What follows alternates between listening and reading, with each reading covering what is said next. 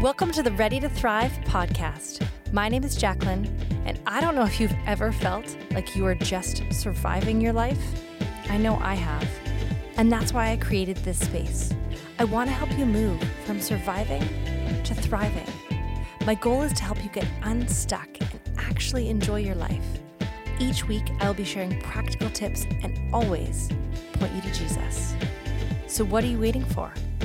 Let's get ready to thrive. Hello and welcome to Ready to Thrive. This is episode 3 of a mini-series I am calling Thriver Stories. And before we dive into this episode with Jeannie, I have to say I was incredibly honored for her to take the time to share her story with me. She lives in such chronic pain that even sitting up can be painful. So I knew she really was sacrificing to be able to spend that time with me to share her story with all of us. And so I am really honored by that, and I hope that you will just keep that in mind as she's sharing her story. I also wanted to say Jeannie actually in this episode doesn't even fully express just how much pain she has been in over the last few years, or even dive into all of her prognoses. And I wanted to say that, first of all, if you want to check out kind of more of her story, you can find that out on her YouTube channel, a little bit about a lot, or her Instagram. But I was thinking, reflecting back on it, how she has been through so much, and she really doesn't complain in this episode. And she doesn't really share with us just the extent of just how hard really this has been. And so I just want you to keep that in mind as you listen, because I think it actually makes what she shares in this episode so much more, even more powerful, really. I also wanted to say that as Jeannie talks about in here, like, miracles are possible. Healing is possible. And so I just thought, you know what?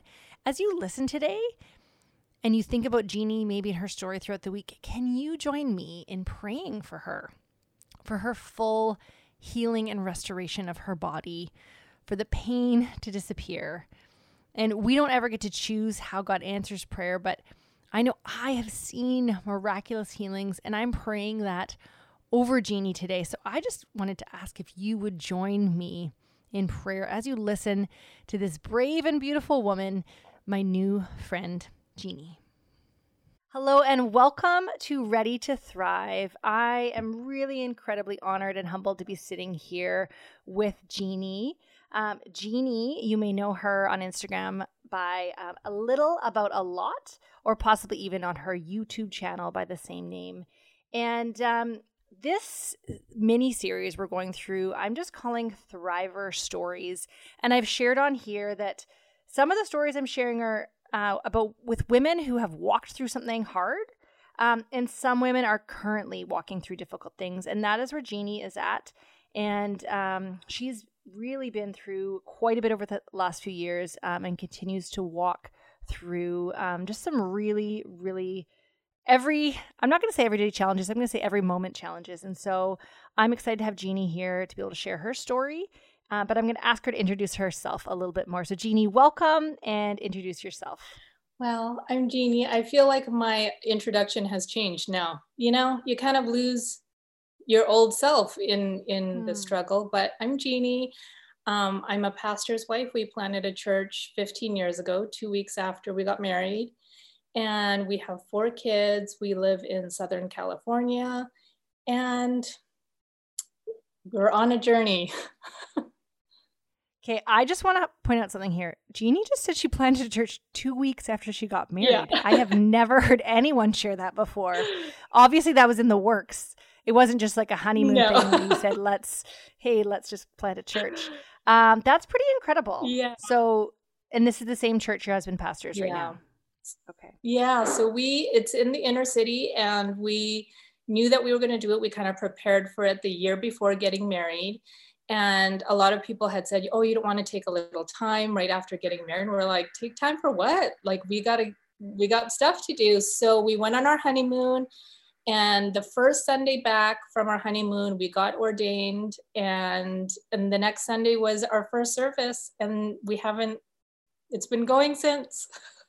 Wow. I just, hearing that sentence, the first Sunday back, we got ordained. I'm just trying to think. I think the first Sunday back from my honeymoon, I was just like, maybe we'll unpack some boxes. So I love that. I think that actually is a really good snapshot, I think, of who you are, and just how much I think you're like, we want to get going, loving people, building something. I think you definitely have felt that sense of like, I want to do what God is calling me to do no matter where I'm at in life. And so I love that. One other fun fact I want to share that Jeannie and I just discovered as we were talking before we pushed record is that Jeannie is from where I am from. So actually grew up really close to where I'm recording from. And so that was a fun little tidbit, because I love how you can be following someone on Instagram and get to know little bits, but then you're like, oh, actually, when you really have conversations with people, you get to know some people that you share in common and other things like that. And really,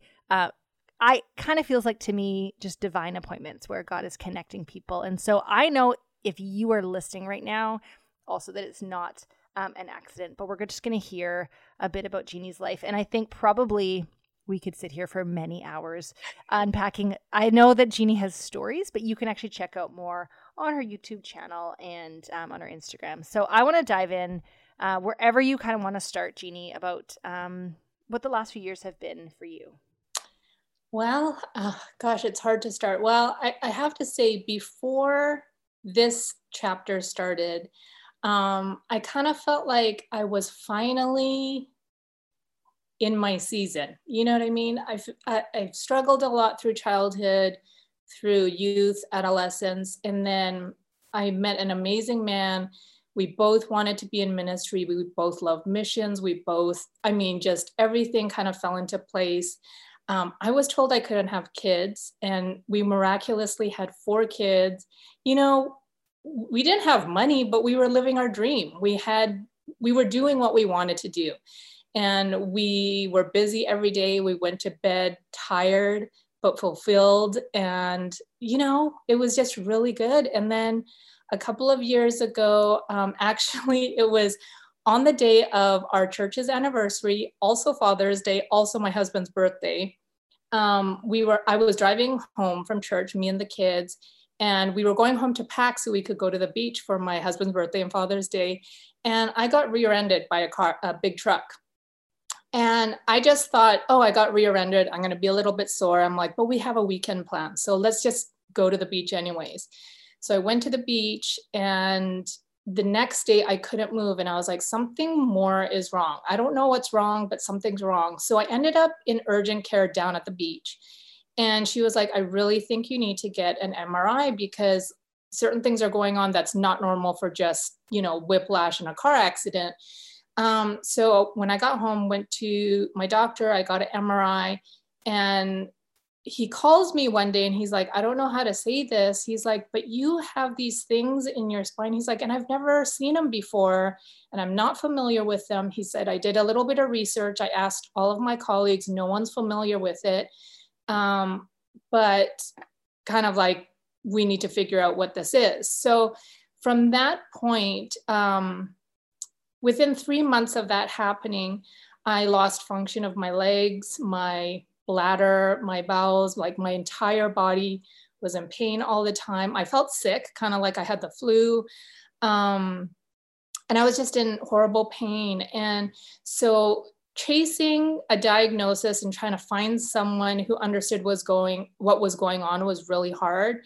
And then it kind of seemed like once that diagnosis came, it's like everything else in my body decided to malfunction as well. So basically this disease was already in my body, but most people who have it, it's already really rare. I think less than 5% of the population has it. And of that 5%, less than 1% will become symptomatic. So people become symptomatic by some sort of trauma to their body. So I already had this disease in my body, but I had no clues. So the car accident woke it up. Basically, it woke up the disease in my body.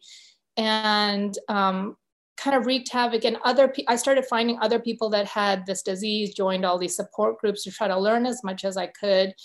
And a lot of people who had it had had it longer.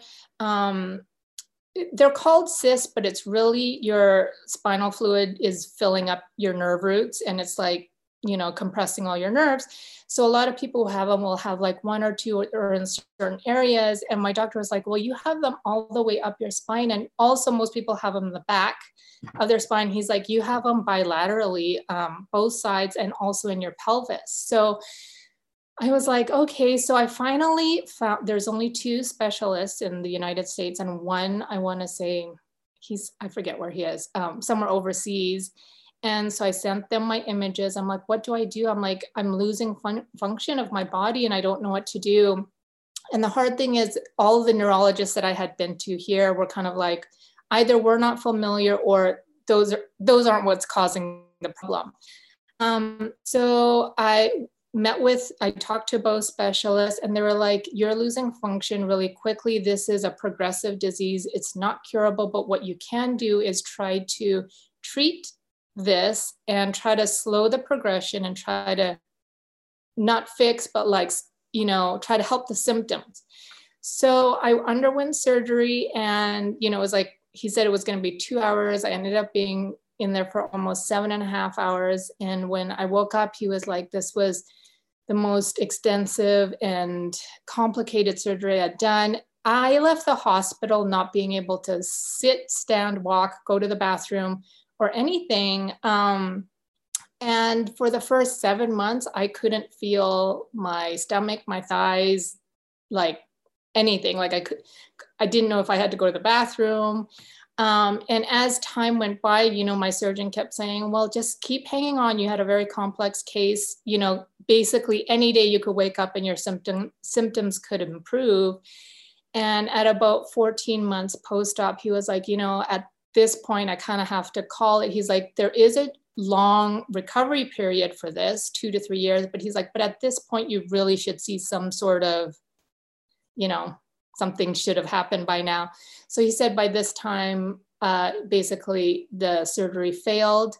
And then at that point, I had already gone to other specialists for things that have been going on, and got all these other diagnoses. So between like the spine disease, I got diagnosed with a rare nerve disease and then a connective tissue disorder that also I've had my whole life. It's genetic.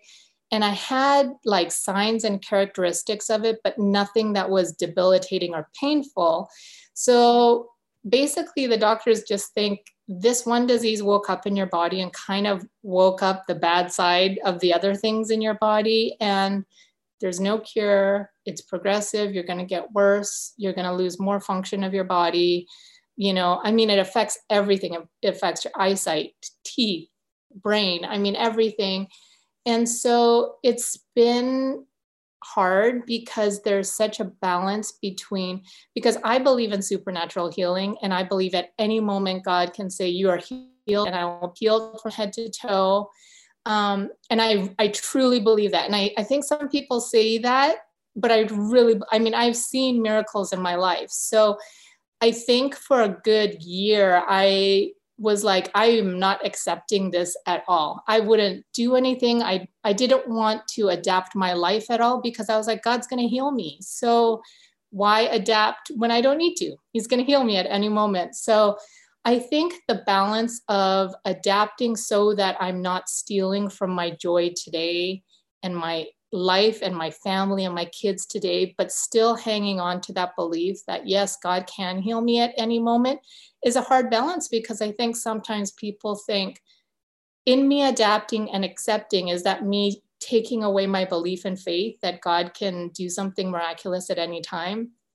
And I think I struggled with that for a long time. And I mean, anyone with any kind of chronic illness will tell you, I mean, it's depressing. I mean, you get really sad. There's a lot of really low lows. And I went to the low low. I've never longed for heaven like I have, you know?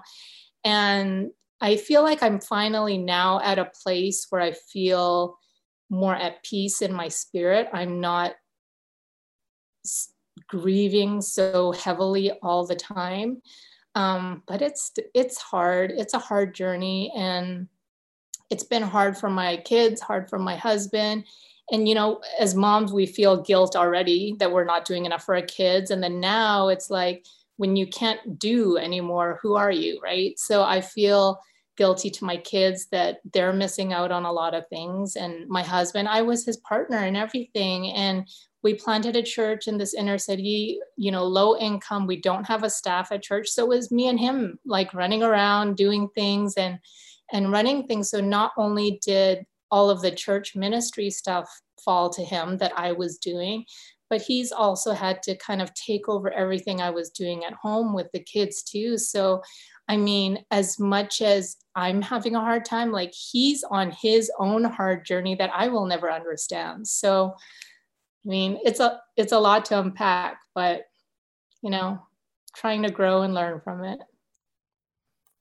Thank you so much for sharing your story. And I know that is really the super condensed version, because even as you're sharing things, like, even the very initial part of it where you're saying, like, it's all these months to get a diagnosis, like, you're fighting this physical pain, but mm-hmm. also this mental pain. And even saying, you know, I'm sending these doctors these MRIs, like, mm-hmm. just the amount of work you have had to do to fight for, really just to fight to be heard and figure out what is going on with my own body. I just think that is, it sounds exhausting to me, and yet you're doing that through all of this pain. And even as you were sharing too, like, with all of the things that your husband has had to take on and your kids, and it's, you know, one of the things I've really appreciated about you is just how,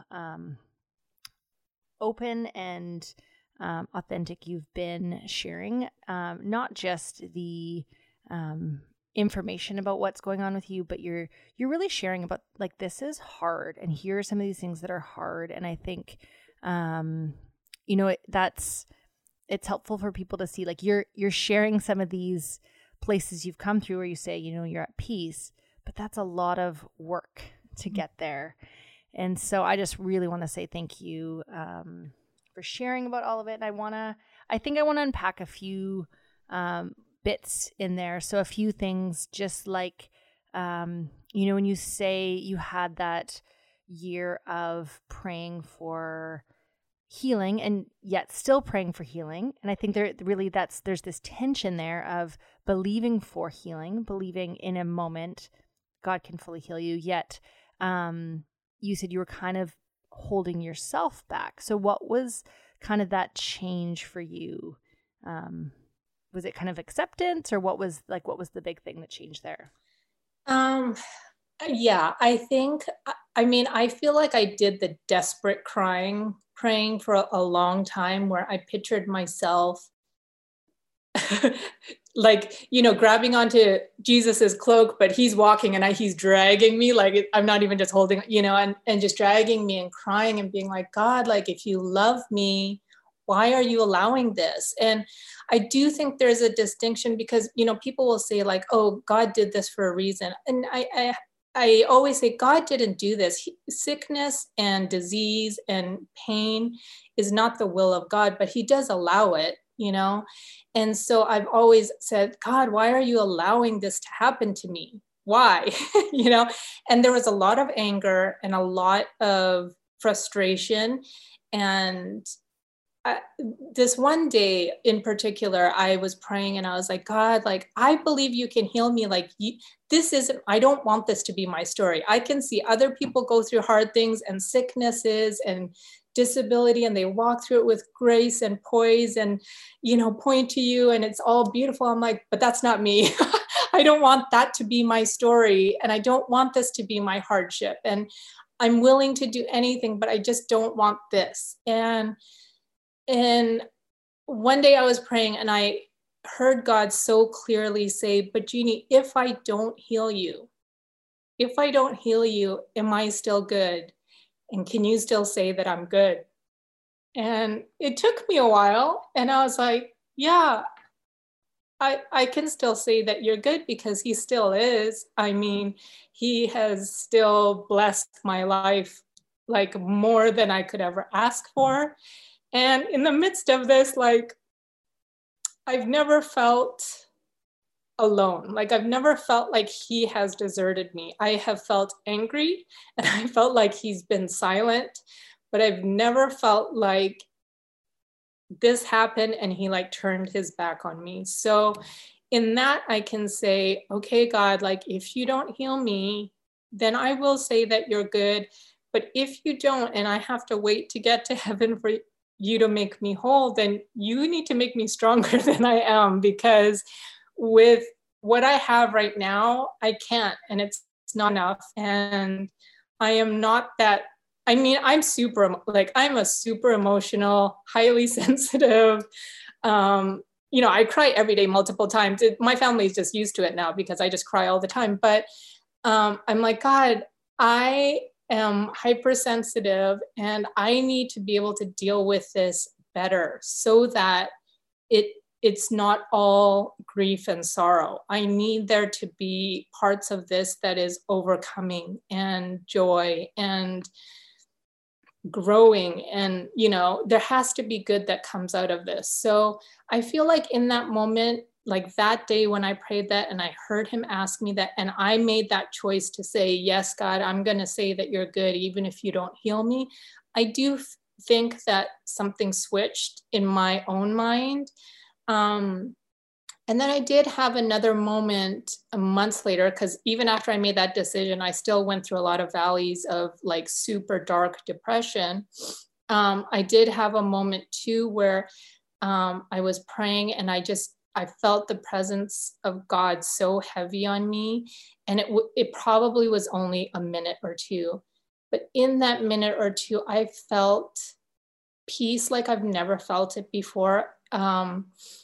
In that moment, it's like I didn't even feel the weight of my body. Like there's no pain, not just physical pain, but the weight of all the heaviness and hardship that I've gone through my whole life, like psychologically, mentally, emotionally.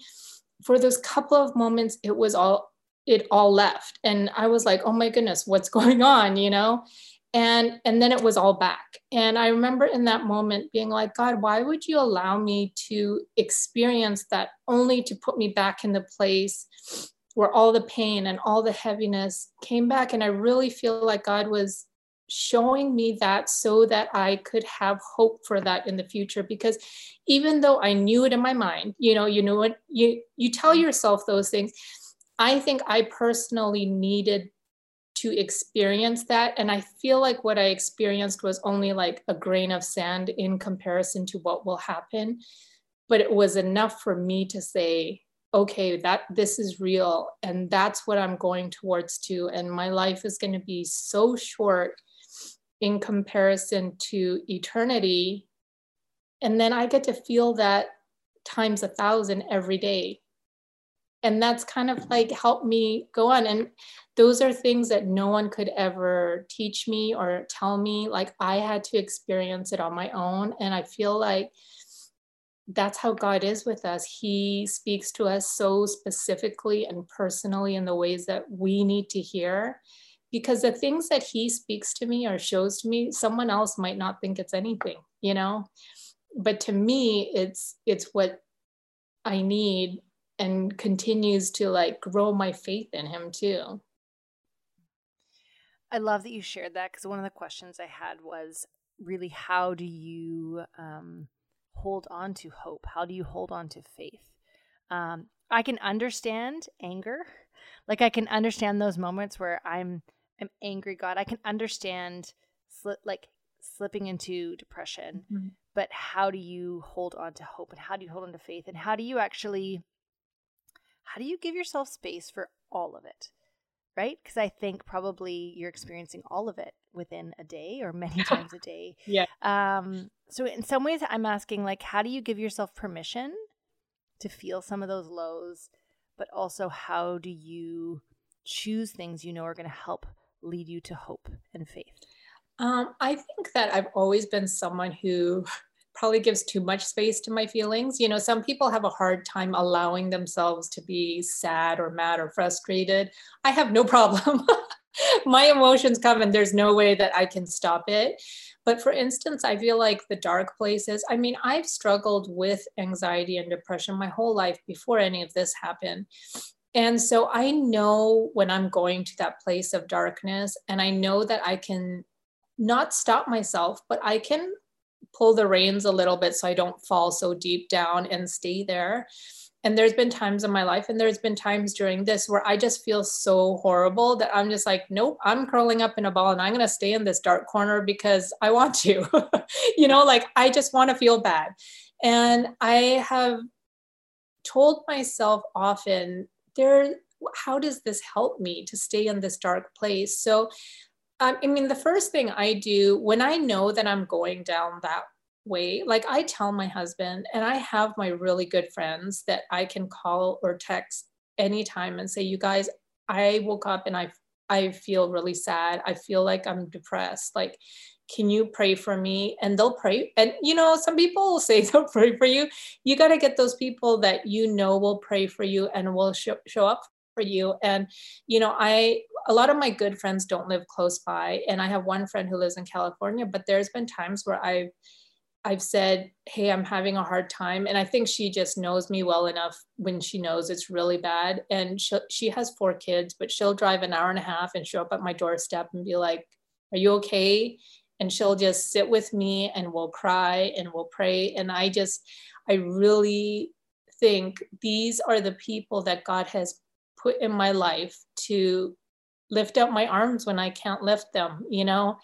And like my husband, anyone who knows him knows he's like one of the most positive people. He's very positive. And also he's like a walking encyclopedia of everything Bible. So, you know, he just speaks truth over me over and over. And he's really good. And it's been a learning process too, because for someone like him who has never experienced depression, they don't understand, you know, someone who doesn't experience that, it's kind of like, I don't get it. So you're just sad. Like, you know, so it's been a learning process, but I think, for me to give him the tools to help me when I'm in that state, like I tell him when I'm not in that state, I say, hey, when I'm going through this, I need you to do this.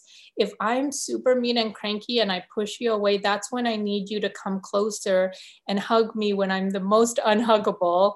And I need you to tell me that it's going to be okay. And I need you to, you know, and I tell him those things so that when I get to that place of darkness, he knows what to do, because I think sometimes we feel like everyone around us should know how to treat us, but we don't even know what we want, you know? So. Well, I love that you share in the times where you're not going through it. Yeah. You're coaching him. I think that's so wise. For anybody listening, I've definitely had that. What I've expressed to my husband that certain times of the month, this is what just, you know, so when you're not going through it. But really, I really appreciate what you said too. And I think a lot of people can identify with those, the experience of anxiety and depression. And sometimes it feels like, to me, especially with depression, it can feel like an invitation, where it's like, it does feel like, ooh, this would feel really good just to dive in and feel like, I imagine like pulling up the covers. It's like just this like duvet of depression and just like laying down, because it kind of feels good sometimes to feel really bad. And I love that you're sharing about that, where it's like, there are things I can do, because I feel very similarly where sometimes I will choose that and I'll say, I'm just going to go in. And I know if I do that, it's that much harder to get out than if I kind of go to the edge and say, okay, I can throw myself a little pity party, or I can, you know, indulge some of these feelings for a second, but there's things I know I can do, or you know, who can I call? Who can I reach out to that isn't going to necessarily just say, hey, here's how to make you happy again. But I love that you said your husband will speak truth to you. And that's sometimes what we need in those moments, is like, okay, what is the truth when my mind is going sideways, when, for a lot of good reasons, right? They're always good reasons. I mean, I think even as we're recording right now, there's just a lot going on in the world. as there has been over this last year. And it's really easy, I think, for many of us who maybe even can feel really mentally strong to get caught up in the swirl of anxiety or that pit of depression where it's like, yeah, we just sometimes need to be choosing some of those things. So we're not kind of, I just call it really where I'm walking. I go to the edge of the pit, but not really going into the pit. So I really appreciate that. One thing I want to ask you about is I know, you started off planting a church a number of years ago, and you're an incredibly creative person. How have you been able to still really use the gifts and talents that God has put inside of you in this season, and how has that actually helped you in this season? Ooh, that's a hard one. I feel like especially in the beginning. So for a long time, I couldn't sit up like I am right now. And even lying down, I couldn't lie on my side to like write. And I couldn't use a laptop because I couldn't lift my neck. And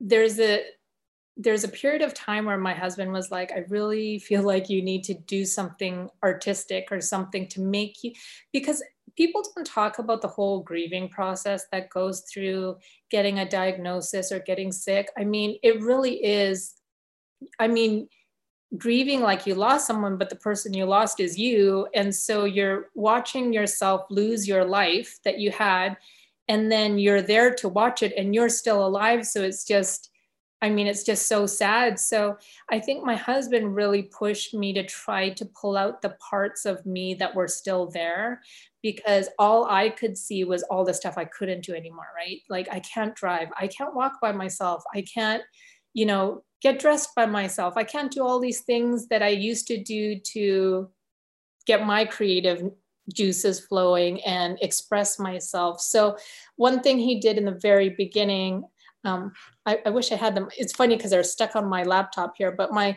husband was like, okay, hey, for the next, I think it was like, I forget how many, maybe 2 months. He said, hey, every sermon I do, will you make a sticker for us to give out to the church members, and it'll have to do with whatever. So, it's just little doodles that I would do. And then he would go and like order them online and he'd be like, look, I made your stickers.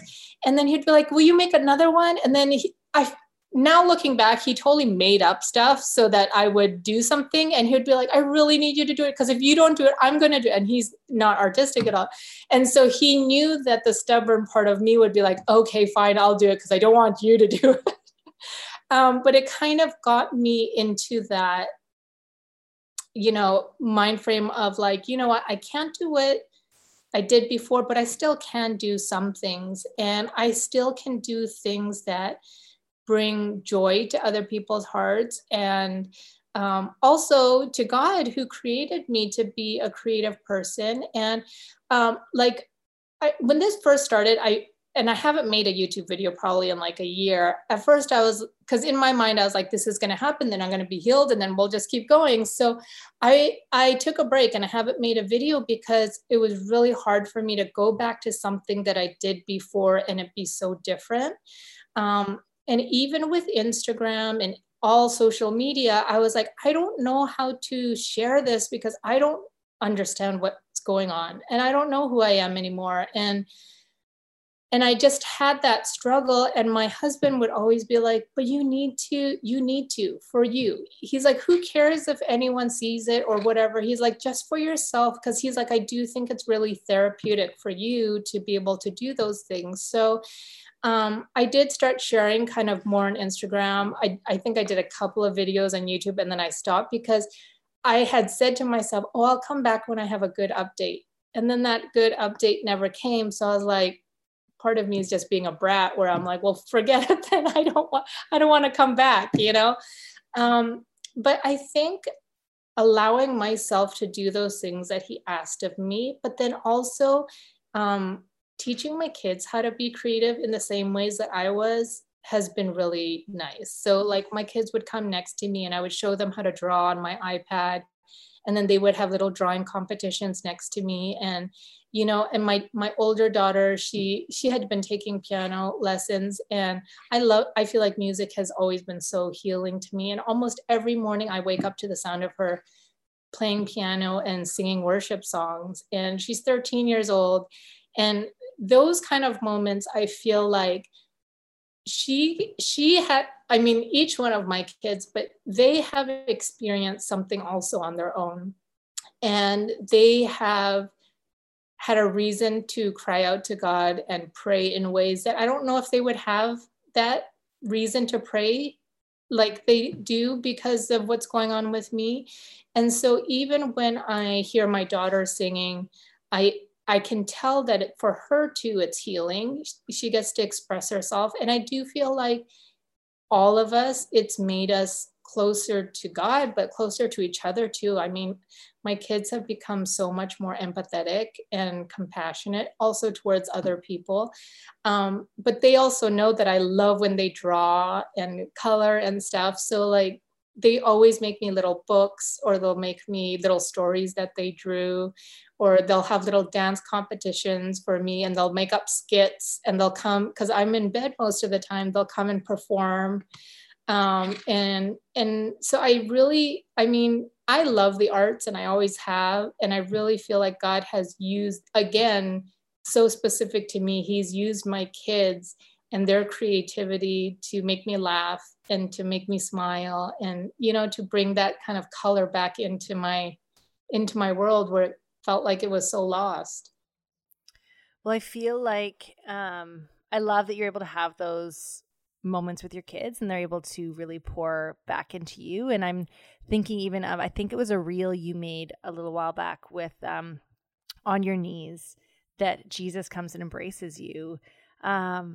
And it was just so deeply impactful. And I think, you know, I think your husband is right in the sense of it, you know, being therapeutic, but you also really still feeling that sense of purpose. Because I think when you were sharing about that grieving process, grieving the loss of who you were,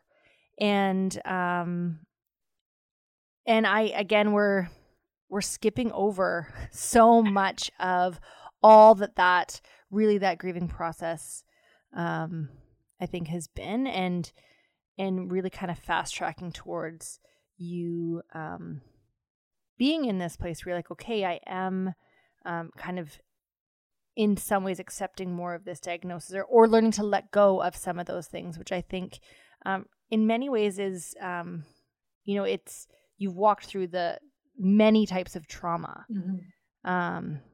And so for you, how do you, I guess in some ways, continue to face each day? How do you move forward each day with hope, with faith, with like, I'm just thinking about the woman listening too, who feels like, yeah, I have been faced with something this year, or I thought I was going to be healed, or I thought this was going to happen by now. What have you kind of learned through this process of, and I know it's not like, I appreciate that you share, like, it's not that you wake up and you're like, okay, I'm ready to, you know, everything's fine. I'm ready to rock and roll, but it's hard. But how are you kind of living in that tension of the hard? So I'm by nature a worrier, and I project everything into the future. So for me, I get overwhelmed when I think about a month or a year or 5 years, or when I think about my kids being adults and having kids and me being a grandma. And when I think that way, I can't do anything because I get overwhelmed. And I think, I don't want to be that grandma lying in bed all day and my grandkids being like, oh, grandma can't do anything, because I'm already that person right now. And so I've told myself, when my thoughts start going that way, then I'm like catapulting myself into an area that I don't have to yet. And it really steals from what still is good today. So, I mean, when I wake up in the morning, I mean, it's kind of sad, but the first thing I do when I woke up, I kind of like assess my body. I'm like, what hurts the most right now? What feels the worst? And like, that's what I'm going to concentrate on trying to make feel a little bit better.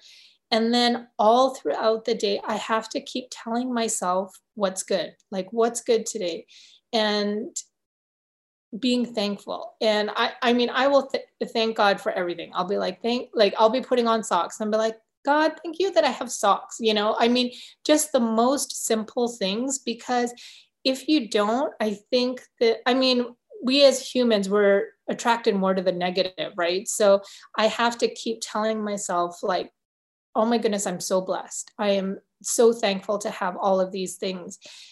Because if I don't, then I do fall into that sadness. And I mean, for me, I have to pray, I have to read the word. And I think also for me, and I think this goes for anyone, I think when you're having a hard time, if you reach out and try to encourage someone else who's having a hard time, a nice side effect of that is you bring joy into your own heart, you know, because you take that focus off of yourself and all of the things that you want to be depressed about, and you're focusing on someone else and trying to help them through it. And then all of a sudden you feel better. So, you know, I really try to do for others what I would like done for me. And I mean, going through this grieving process, I think anyone with a chronic illness would say this, is that you really see what relationships in your life are made of. You lose a lot of friendship. A lot of people who you thought would be around all of a sudden aren't. People who you thought would be helpful and caring and compassionate kind of disappear. A lot of the people that you did a lot for are gone. But then also God brings people who you would never have expected to come and love on you. And you don't even notice it at first, because you're looking at all these people. You're like, where'd all these people go that should have been here for me? And meanwhile, there's all these other people behind you being like, here, I'm here, you know? And so I've really tried to encourage others so that I take the focus off of me. And one thing we do with our church, I mean, we have a couple of people who are in charge of like calling people and texting people, just checking in on them. And in the beginning, I didn't want to be one of those people, because I didn't want to talk about what's going, you know, because I think what automatically happens is every topic is about like, oh, how are you feeling? And, you know, and I'm like, oh, I don't want to talk about that. So I told my husband, I was like, hey, I'm going to have a secret list of people at the church like that I just in myself am going to encourage. So every Monday I call or text these people, and then I'll call and text these people on Tuesday. So it gives me something to do and check in on someone else and make sure they're doing okay. And I think that has given me strength and hope. And I think a lot of times when it's, I mean, I can speak truth over anyone else all the time. You know, it's so easy to give other people advice and tell them how good God is, but you're like, but for me, it's so hard. But when I'm telling other people, I mean, I'm listening to my own voice telling them that, and I'm kind of like, okay, Jeannie, but do you believe this? You know, and if I believe it for other people, I have to believe it for myself. So, I think that's been a huge thing for me, because I do think for a long time, I just closed myself up and I was like, I don't want to talk to anyone. I don't want to share anything. I don't want to. And actually that's kind of on Instagram and YouTube, I was like, everyone followed me and was watching the old me. So how do I transition them into this new me? So actually a big thing I did was, this is when TikTok first came around. I was like, I'm gonna go check out what all these young kids are talking about. And I went on to TikTok and I was able to be me as I am now, because nobody had a reference of who I was before. So I could just be me with my struggles and with all this. And it was hard, because I felt like I had this pressure on myself to be like, oh, but I used to do this and this, you know? And I was able to share from a different place. So one of the hard things I think I've always said is like, I don't want this to be my identity. I don't want people to be like, oh, she's the person with, you know? And I've had people be like, why don't you put in your bio what your illness is, because no one knows what's going on. You know, they were like, it would help people understand what's going on with you. And I was like, no, because I'm not putting that label on me. And I don't want that as part of my identity, because that's not who I am or who God called me to be. It's something that's happening to me, but I would rather be known for, you know, this part of it, not that part of it. So, I mean, you know, it's been a hard adjustment, but I think that sharing and trying to encourage others has been good, but even that in itself is a balance, because you get a huge influx of people who want to share their story with you because they're watching you and they want to tell you everything that they've gone through and their medical history. And I'm one person and I'm not capable of giving them the love and attention they need. And a lot of times I'm in a really bad place because I'm going up and down all the time. And so also releasing myself from that responsibility and being like, Jeannie, you're also not called to everyone at all times. Like I'm by nature a people pleaser. So my whole life has been, okay, well, what of them? And I feel bad and I don't want to hurt their feelings. And if I don't respond to them, then I'm going to be a mean person. And so I've learned so much about myself and I've grown so much that has nothing to do with my physical self. Does that make sense? Like things that I've struggled with my whole life, like having boundaries, sticking up for myself with doctors. I mean, I've learned how to use my voice and say no and walk away and lose expectations from people. I mean, things that I've struggled with. I'm 41 and I still have the same problems that I have in my journal when I was 12 years old. Right. You know, it's like at some point I need to grow from this. And I don't think I would have been able to grow had this not happened. So in that sense, it's been kind of a good thing, I guess. Well, I think even just hearing you share about the loss of relationships, and it really does paint a picture of all the different ways in which you've had to grieve, walk through grief and change, and losing this. Like people can check it out again on Instagram and everything, but really going from this life that was, I think I heard you say some place that you were like, I'm doing these HIIT workouts and I'm doing this over here, to being in this place. And I can appreciate just even trying to navigate, how do I even show up on this social media space?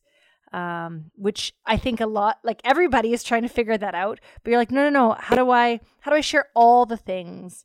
And yet just be who I am and who God's created me to be. And I just want to say, I do think you do that really well. I think you really show up as yourself. And, you know, I think that is one of the things that does keep people coming, you know, to check it out, whether it is a nail polish that you're sharing about, an artistic thing, or just even you sharing about some of the struggles that you're experiencing. You're showing up, and you are, Christ is being shown through you in each of those things. I think that's actually part of the beauty of how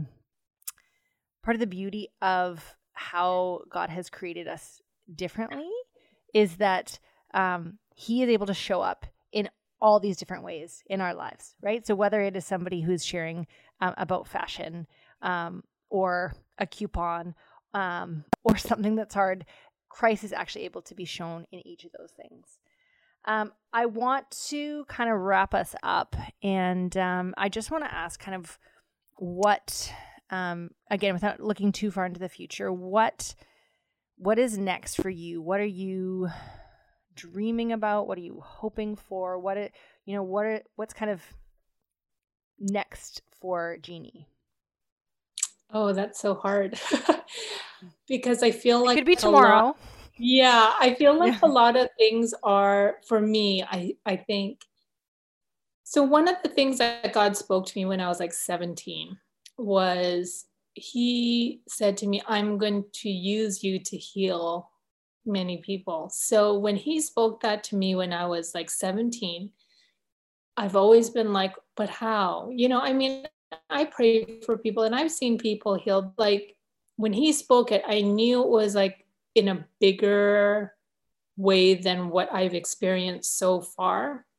So a big part of this happening to me, especially in the beginning, I was like, oh, this is my story. You know, God's going to heal me and this will be my testimony. And, you know, he's going to use me in all these ways.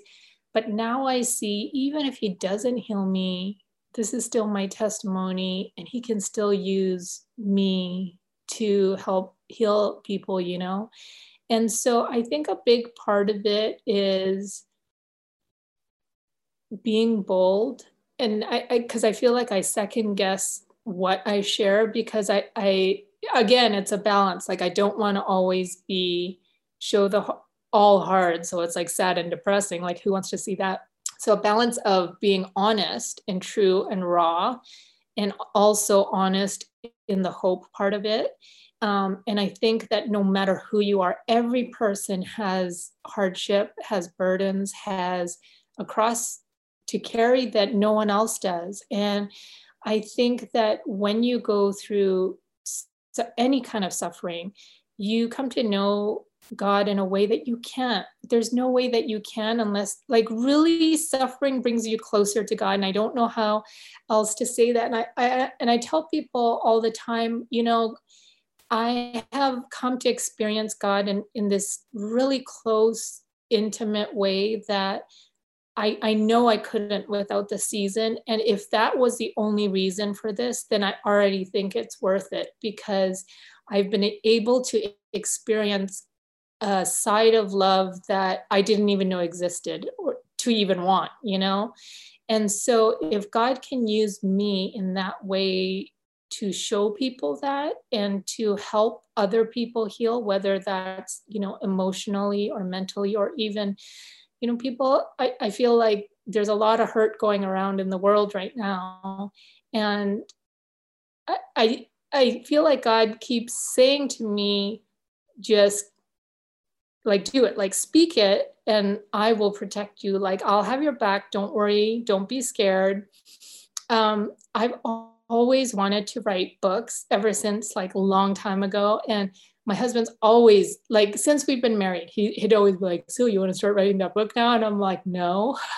So when this happened, he from the beginning was like, I really think you need to start writing things down as you're going through them. Don't wait till you're through it, write them. And I couldn't do it because I didn't want to write on paper what was going on, because for some reason to me, it felt more real. But as time has gone by, now I'm kind of like, oh man, I wish I listened to him.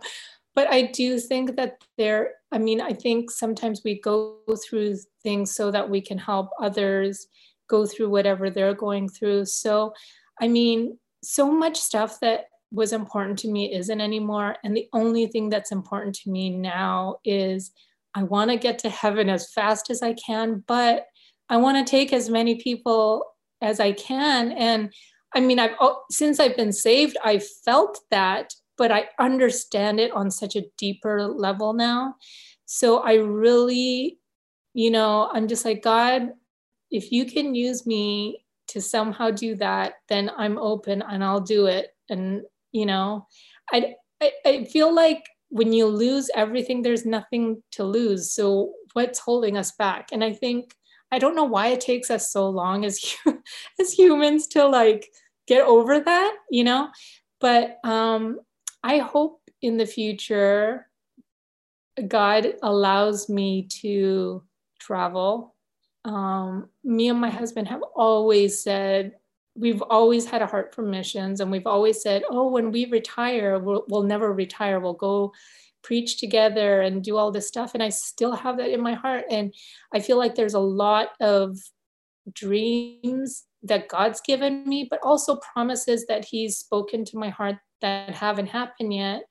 And so I really believe that he's going to somehow make a way for that to happen, because otherwise he wouldn't have put that desire in my heart to do it. So I would love to, in the near or far future, travel. You know, I'd love to take my kids places and them share. I mean, my number one priority is for my kids to know God like I do, and even better, you know, and I want to see them experience God in a way that I think before I wouldn't want as deeply. You know, I think for a lot of us, we go through life, even as Christians, and be like, oh yeah, my kids love God and, you know, they're saved, they're going to heaven kind of thing. But now it's like so much deeper, and I want them to experience that depth of love that they can hear. And I hope that I can watch them do that. I mean, they already have such a passion for things. So I don't know if that answers your question, yeah, but. Oh, Jeannie, it's so beautiful. And I think in some ways, you know, I realized I had a final question, which was, and you can still answer it, how can we pray for you? But I think what you just said, I think really does help shape the prayers of the people listening, who I know would feel compelled as we've joined in with your story. And I do believe there is healing, really healing power in sharing our stories, sharing our testimony. And it talks about that in Revelation. And so I do believe that your story, even if it doesn't look the way we hope here on earth, that it does still contain healing power as you share it and you point back to God. And so I know that as you share these hopes and dreams that God's put in your heart, that can shape how people listening can pray for you. But is there anything else you would add specifically that we could be praying for? Oh gosh. You know, I pray for healing all the time. And I really, sometimes I'm like, oh, I'm just collecting all these things. So like, it can be like an even more wow. But I think just an absence of fear. And I feel like that has been something that God's been weeding out more and more. I think when there is absence of fear, we can do so much more. So, I mean, I keep telling him, okay, if you ask me to do this, I'll say yes. I mean, what else am I doing? So, yeah, I would just say an absence of fear and just boldness and courage and, just wisdom. I mean, I've never wanted anything more, you know, I just want wisdom and just for God to grow a love for people. And I mean, I feel like I'm very sensitive to other people, and I feel like that has always been kind of a gift that he's given me. So I'm like, God, if you want to use me, however, like you said, your story has power. And if you don't share it, then it loses it. So I'm like, God, I don't want this to be my story, but if it has to be, then let's use it. Let's do something and grow from it and point people to Jesus, because it's easy for people who are living it easy to say, oh, God is good, but to really believe and know that God is good in the midst of hard things is a totally different story. So. Well, thank you so much, Jeannie, for sharing your story up until now. And I'm excited to see just how God continues to work in and through you. I know people can go find you on Instagram at A Little About A Lot. Is there anywhere else people can find you or? Oh, I think everywhere I'm the same name. Okay. Yeah. Well, thank you.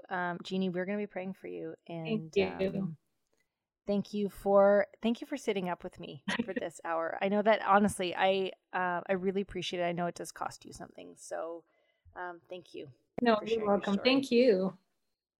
I trust that everybody listening, this has helped you move one step closer to thriving. And if it has, can you share this with somebody who needs this encouragement, and even go over and send Jeannie a DM or me a DM and just let us know how this episode has encouraged you today.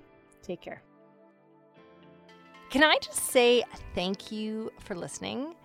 This space has been incredibly encouraging for me this past year, and as I am being deeply encouraged by these conversations, I trust you are as well. And I'm not going to ask you to rate the show or subscribe, but I am going to ask if, while you were listening today, a friend popped into your mind and you thought, I think they could use this encouragement. Can I ask you to share this episode with them, with one person? When I listen to podcasts on my phone, there are 3 little dots at the bottom right, and I click there to share. Also, can I say sometimes I don't share with others as I'm worried about what they'll think of me if they think I'm bugging them by sharing something. But when someone shares something with me, I am never bothered. Often it is the exact thing I needed to hear. So if someone popped into your mind, click those 3 little dots and share this encouraging conversation with them. And thank you for listening to Ready to Thrive.